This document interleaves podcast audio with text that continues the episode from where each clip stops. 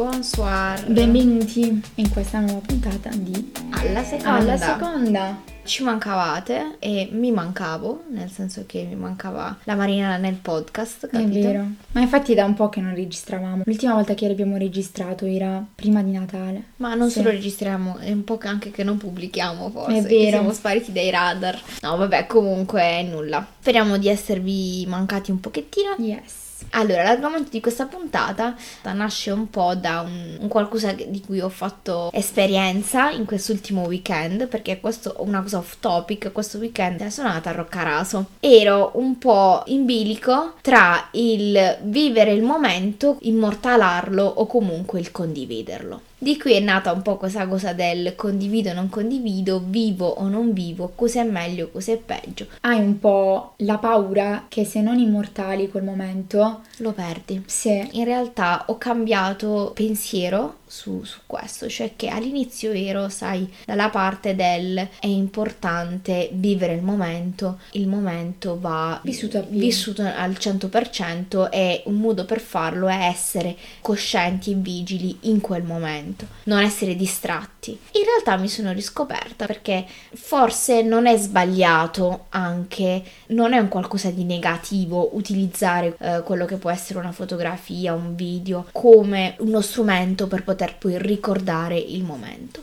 Che rapporto hai tu con il più che condividere con l'immortalare? Perché secondo me Mm. è da dis- differenziare. forse anche io, come te, il mio pensiero è cambiato o comunque l'approccio anche alla fotografia è cambiato nel tempo quando ero più piccola tipo il tutto il periodo delle superiori in realtà ero un po' schiava di- dei social e di quello che dovevo mostrare sui social. Invece adesso comunque mi sento molto più libera da questo punto di vista mi sento molto meno dipendente e quindi di conseguenza quando faccio qualcosa non sempre in realtà ho la necessità di immortalarla però quando ce l'ho è perché effettivamente in quel momento magari mi sento ispirata o voglio davvero mantenere il ricordo di quella situazione. Non lo faccio necessariamente perché poi lo devo condividere con gli altri lo devo pubblicare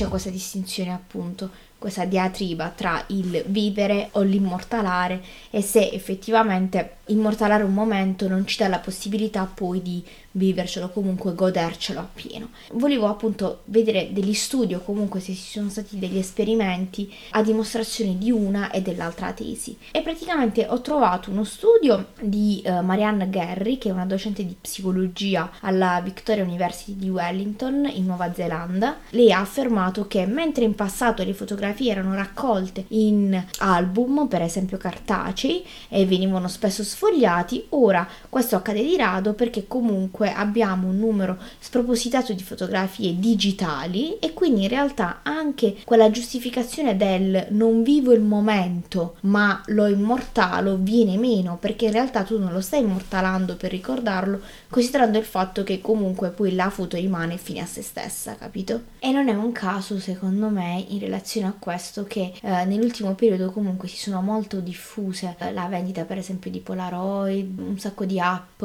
che da offrono come servizio quello di poter stampare delle foto. È come se a volte rincorriamo affannosamente questa ricerca di congelare il momento, però poi in realtà ce lo facciamo sfuggire via e lo abbandoniamo nell'album di fotografie della, della fotocamera, capito? sì Forse a volte è solo condividendolo che dici l'ho vissuto perché l'ho condiviso. Nel momento in cui tu fai la foto perché già pensi che la condividerai, quella foto vuoi che esca in un certo modo. Oltre al fatto che appunto non sei completamente nel presente mentre fai la foto, c'è anche poi l'accusa che se vuoi che avvenga in un certo modo, quella foto diventa è forzata, non è, Sì. non è veritiera. Forse la domanda che ci dovremmo porre è se noi non, non avessimo l'idea di condividere quella foto su Instagram, come la faremmo? Cioè secondo me saremmo molto più liberi, non ci preoccuperemmo di come è venuta, come non è venuta. Secondo te si riesce a estraniarsi al 100% da tutte le influenze di ciò che è bello e quindi a condividere solo effettivamente perché magari vuoi che la tua bacheca ti ricordi i tuoi momenti che hai vissuto? Si riesce ad arrivare ad un punto in cui non ci sono influenze, il tuo bello è il, be- il bello che tu pensi che Mm-mm. sia bello. È ovvio che nel momento in cui tu condividi qualcosa è perché ti aspetti che gli altri la vedano, quindi non puoi completamente eliminare il confronto con gli altri. Per quanto riguarda me, il cambiamento che è avvenuto nel mio rapporto con i social è proprio legato al fatto che rispetto a prima non faccio le cose per gli altri. Se condivido qualcosa è perché mi aspetto appunto che gli altri la vedano, altrimenti non la condividerei, cioè è inutile dirlo. Allo stesso tempo non ho l'esigenza di postare la foto che per me è più bella perché voglio che poi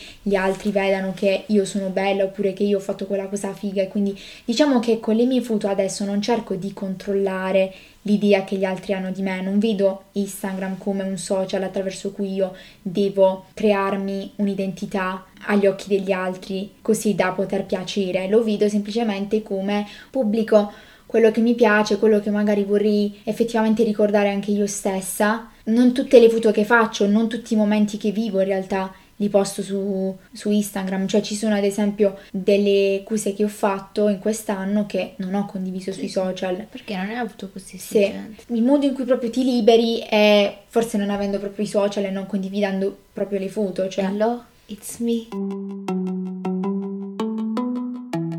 mentre stavi parlando ho pensato comunque al fatto che non è stato un caso che negli ultimi anni comunque per esempio Instagram stesso ha tolto la possibilità di vedere quante persone mettono mi piace alla tua foto. È stato un intervento, uno strumento positivo. Quante volte abbiamo visto magari delle bachiche che perché non arrivavano, cioè delle fotografie che magari perché non arrivavano a un tot di mi piace, automaticamente poi la persona è come se si sentisse obbligata dal cancellarle perché sennò si sentiva uno sfigato mm-hmm. che non aveva avuto chissà quale credito agli occhi sì. degli altri. Si creava quel meccanismo per cui tu, se vedevi che alcune foto attiravano più like rispetto ad altre, tendevi a voler fare più foto di quel tipo. Sì, c'è una grande fetta di persone che comunque vive di questo, tutti gli influencer o comunque, che ne so, le aziende che pubblici- devono pubblicizzare i loro prodotti, inevitabilmente vanno a vedere quel mm. tipo di analytics. Se lavori con i social è ovvio sì. che poi il like o i commenti sono il metro di giudizio, il sì, metro sì. di misura di quanto piaci. Poi la cosa preoccupante è che anche la persona che non usa i social per lavoro può essere influenzata da quanti like ha. È ovvio che se sei tipo in una classe oppure hai un tot di amiche, è ovvio che un po' ti confronti, sì. cioè è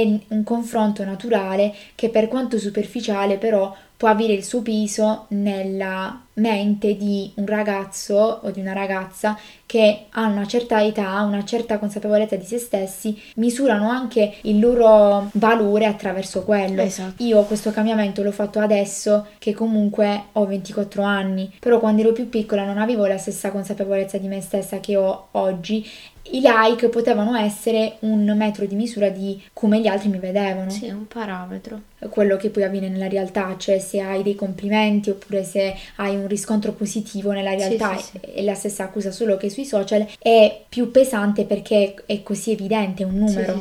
Tu che non sei sui social, ti ha aiutato a vivere di più il momento oppure a non fare le foto perché poi le devi condividere? E io che pensavo di essermela scampata. Eh no. no, comunque, a parte gli scherzi, veramente mi sento davvero libera. Ho visto proprio in me un cambiamento. Inevitabilmente, se ho delle insicurezze, quelle rimangono. Non mm-hmm. è il fatto di non avere i social e magari di distanziarmi da un certo tipo di prototipo di ideale, che quindi mi fa dire Marinella puoi essere più sicura di te. Assolutamente no, questo no. Veramente il mio rapporto con i social ora è molto... cioè sono in una posizione neutrale, per la quale né né li condanno, però non sento a dura l'esigenza di doverli necessariamente utilizzare. È inevitabile che se ho questo rapporto con il mezzo in sé, veramente vedo il momento come un qualcosa che, di cui voglio avere un ricordo, capito?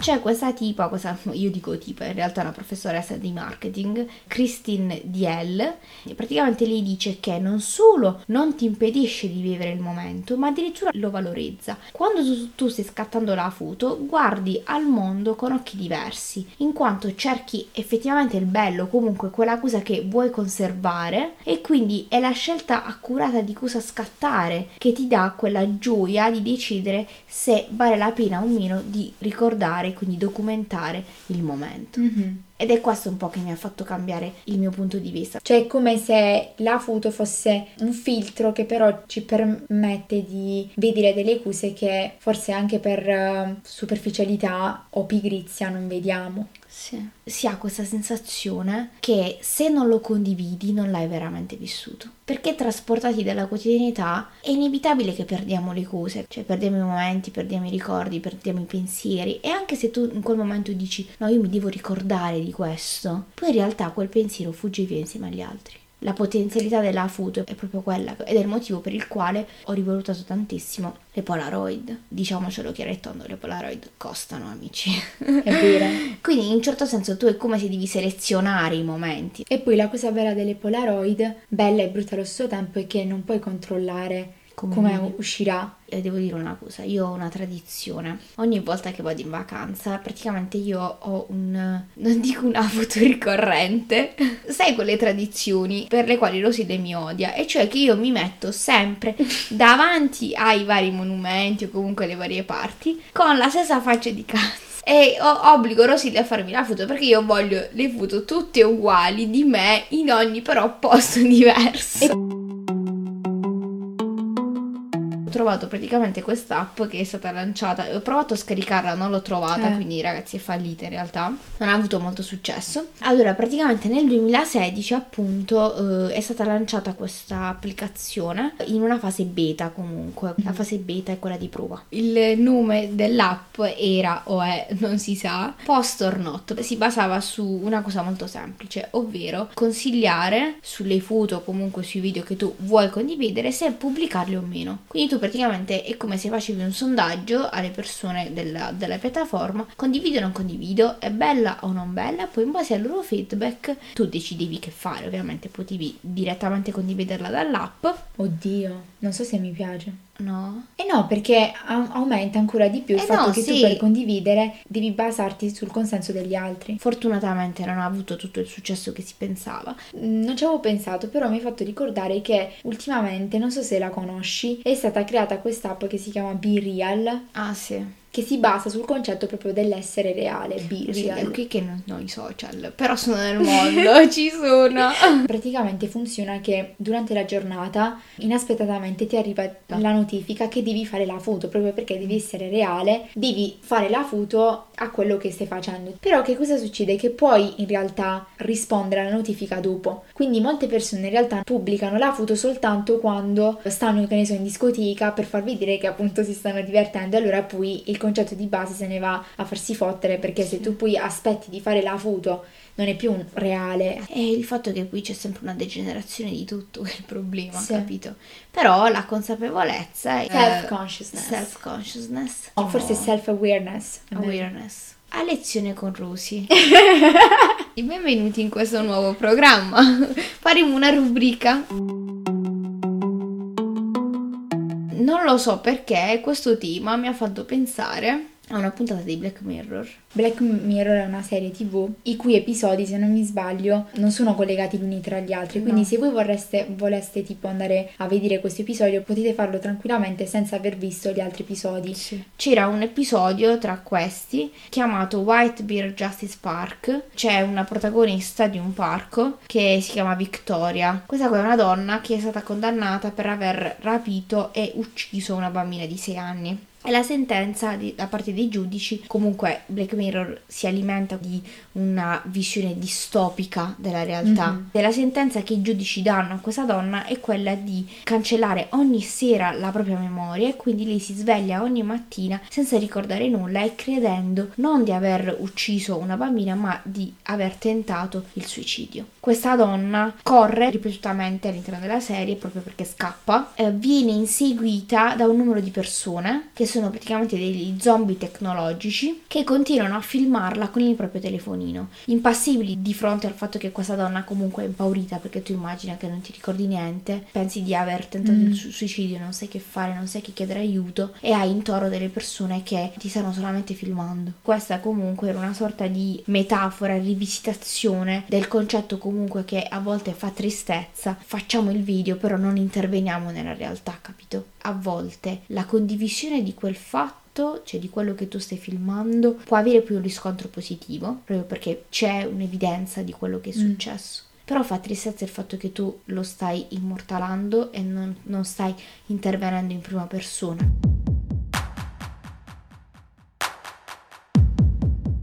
La condivisione non è necessariamente una cosa negativa. Esattamente. Cioè una persona può benissimo avere, vivere il momento, fare la foto perché gli piace quel particolare momento e vuole ricordo, volerla anche condividere nel momento in cui quella foto gli piace. Cioè le tre cose non, non necessariamente si devono scontrare. E anche quello un ascoltarsi, secondo me. Sai- Sai forse quando fare le foto rovina il momento presente? Quando non è che dici che fai la foto e basta, ma proprio fai il set fotografico, nel senso che vuoi scattare un tot di Sì, foto sì, sì. finché non raggiungi quella che ti piace. Un conto è quando tu scatti, non ci per un secondo ci metti a scattare sì. una foto e poi torni a vivere il momento. Sì, sì, sì. O anzi, come abbiamo detto prima, lo vivi anche di più perché attraverso la foto poi ti rendi conto di particolari che magari non avevi visto o avevi tralasciato. Però se stai tipo 10 minuti perché vuoi che tuo ragazzo ti riprenda in quella determinata posa e poi non solo, dopo che hai speso 10 minuti di quel tempo, di quel momento per fare la foto come la desideri, ti metti a vedere le foto subito dopo e ti rattristi perché sono venute tutte una cacata. Viviamo in questa società dove a volte è come se sei fuori dal mondo effettivamente se non rientri in determinate ovvietà. E anche la semplice presenza sui social. A volte all'università mi è capitato comunque di scambiarmi dei contatti con delle persone solo per il fatto di non avere Instagram venivo o esclusa o comunque venivo considerata una un po' fuori dal mondo. La differenza è in quello che tu senti di essere e nel grado di consapevolezza che hai raggiunto, perché a me che magari non vengo vista di buon occhio per il mio non essere presente sui social non mi importa, perché è il mio rapporto con i social, è il mio voler condividere e il mio voler immortalare un meno in questo caso. Sono un po' fusa. Sei fusa? Sei No, stanca? sì, un po' sono stanca. Sono giornate un po' impegnative per la nostra Rosilde. Che poi non so mai, quando parliamo di nostre cose personali, non so mai se effettivamente interessino. Non è che noi condividiamo i nostri fatti personali perché ci piace che gli altri sappiano tutti i nostri cazzi. La nostra speranza è che comunque gli altri si possano anche rivedere, seppur in forme diverse, in quello che poi viviamo. Non è neanche facile essere vulnerabili e condividere. Va bene, allora è arrivato il solito momento in cui diciamo diteci la vostra tra immortalare e condividere eh, qual è la vostra position, insomma. Momento pubblicità, solito. Sì. Siamo su Instagram, ci- la nostra pagina su Instagram è alla seconda pod.